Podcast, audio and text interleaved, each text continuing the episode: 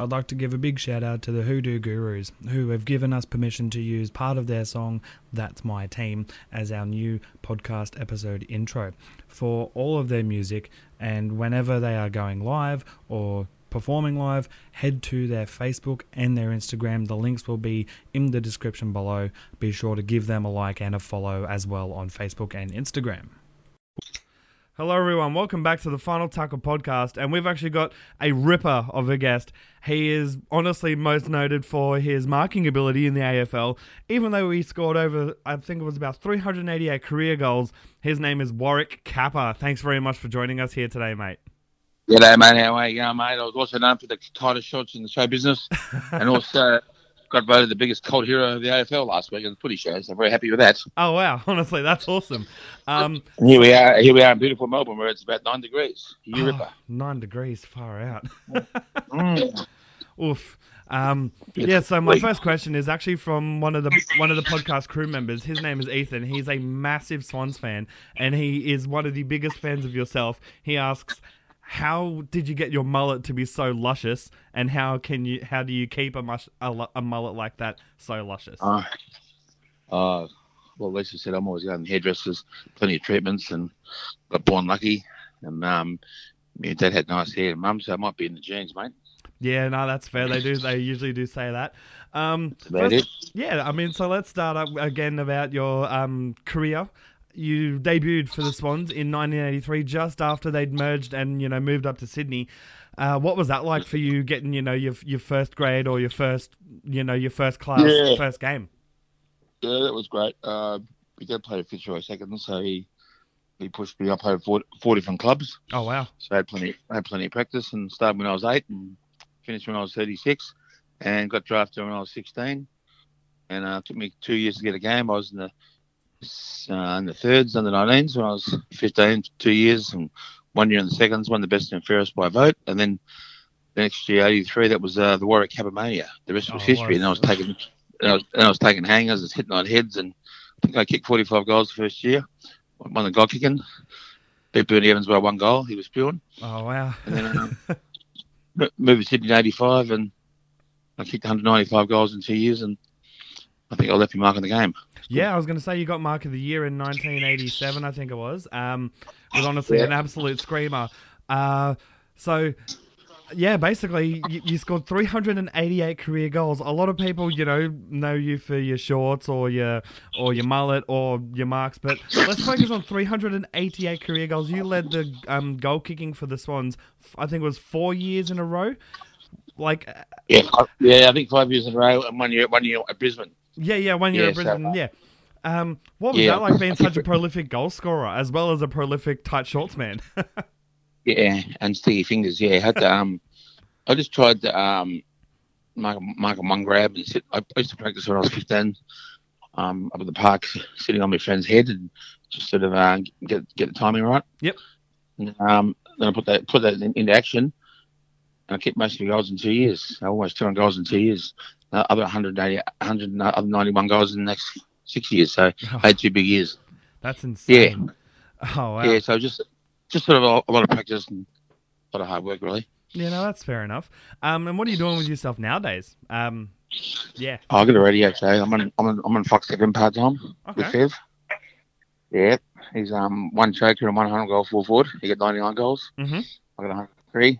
And then do that part-time, and also do podcasts, and where the fans talk to me. They pay $100, and they do whiz bids on cameos. Oh, yep.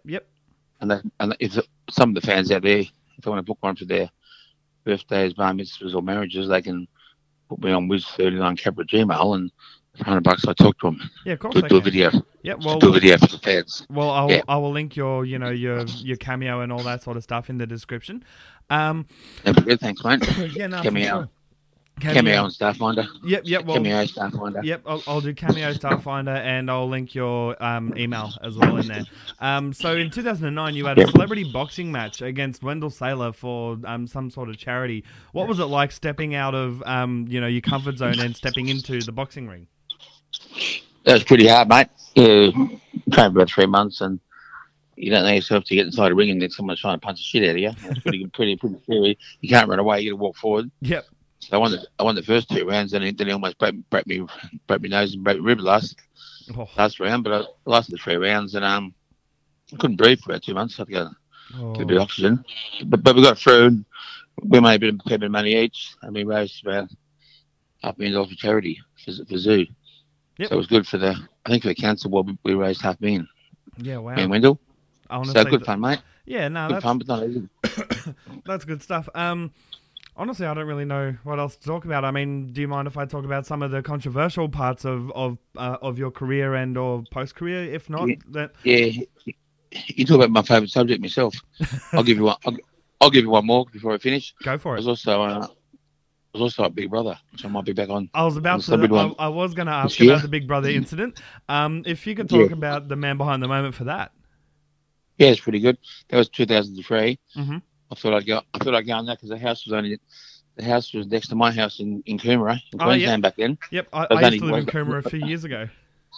It's like a slug of me. Small world, isn't it? Yeah, I had 40 acres. I had 40 acres there. Oh, wow. Mountain. It was nice. I had a motorbike track around the outside, and I thought I'd go on Big Brother. So I got the limousine, and it was only $2,000 ride. Mm-hmm.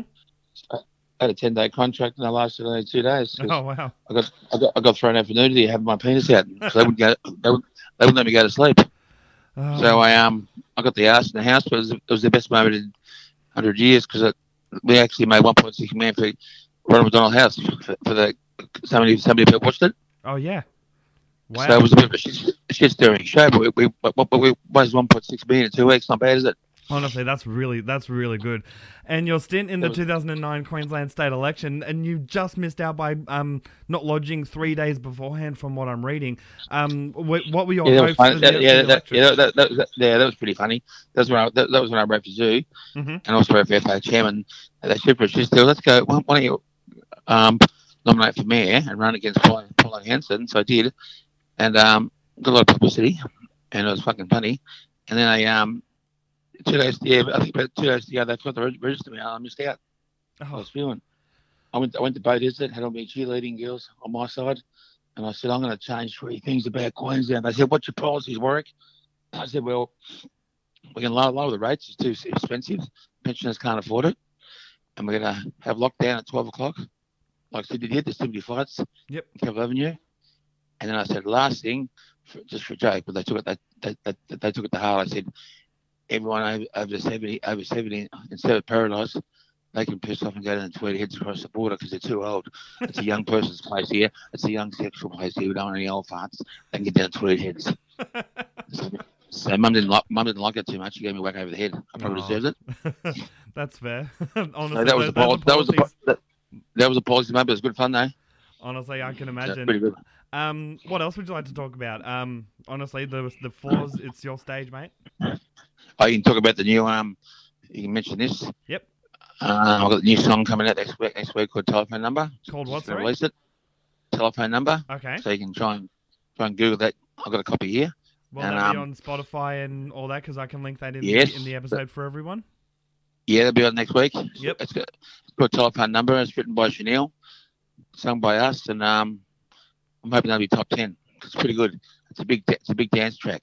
Okay. And it's got a lot of booms and whistles in it, and that's coming out. And we've got new TV shows start next week. You'll see on Netflix or Aurora. We're trying both. Mm-hmm. Also, YouTube what would that be called? In Bed with the Cappers and MK. Oh wow! It's just like a reality show. Okay. And I'm going to sing the song, and just go about my life for for 3 months. Mm-hmm. And we could also mention Shane Tardis, who looks after the past players for the Past Players Association for the AFL. Okay, yeah. I've been getting injections in my leg. They put your own blood in the leg. It's good for your joints. Okay. I've been getting that for 6 months. And has that been helping you? Yeah. I had a reconstruction. Yep. Snapped me cruciate 12 years ago playing footy. Ow.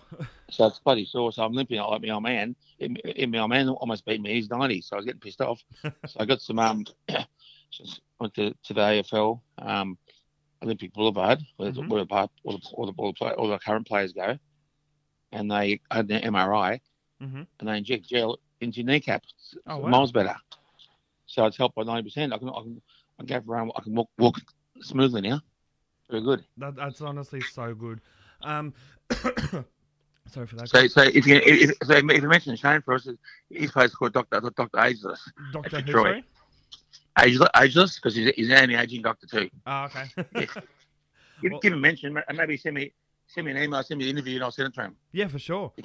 Sure, yeah, I can definitely do that. My email, if you've got a pen, it's thewiz39. Let me get a actually, I'll quickly type it up on my notes. It is type. Okay, ready? What is it?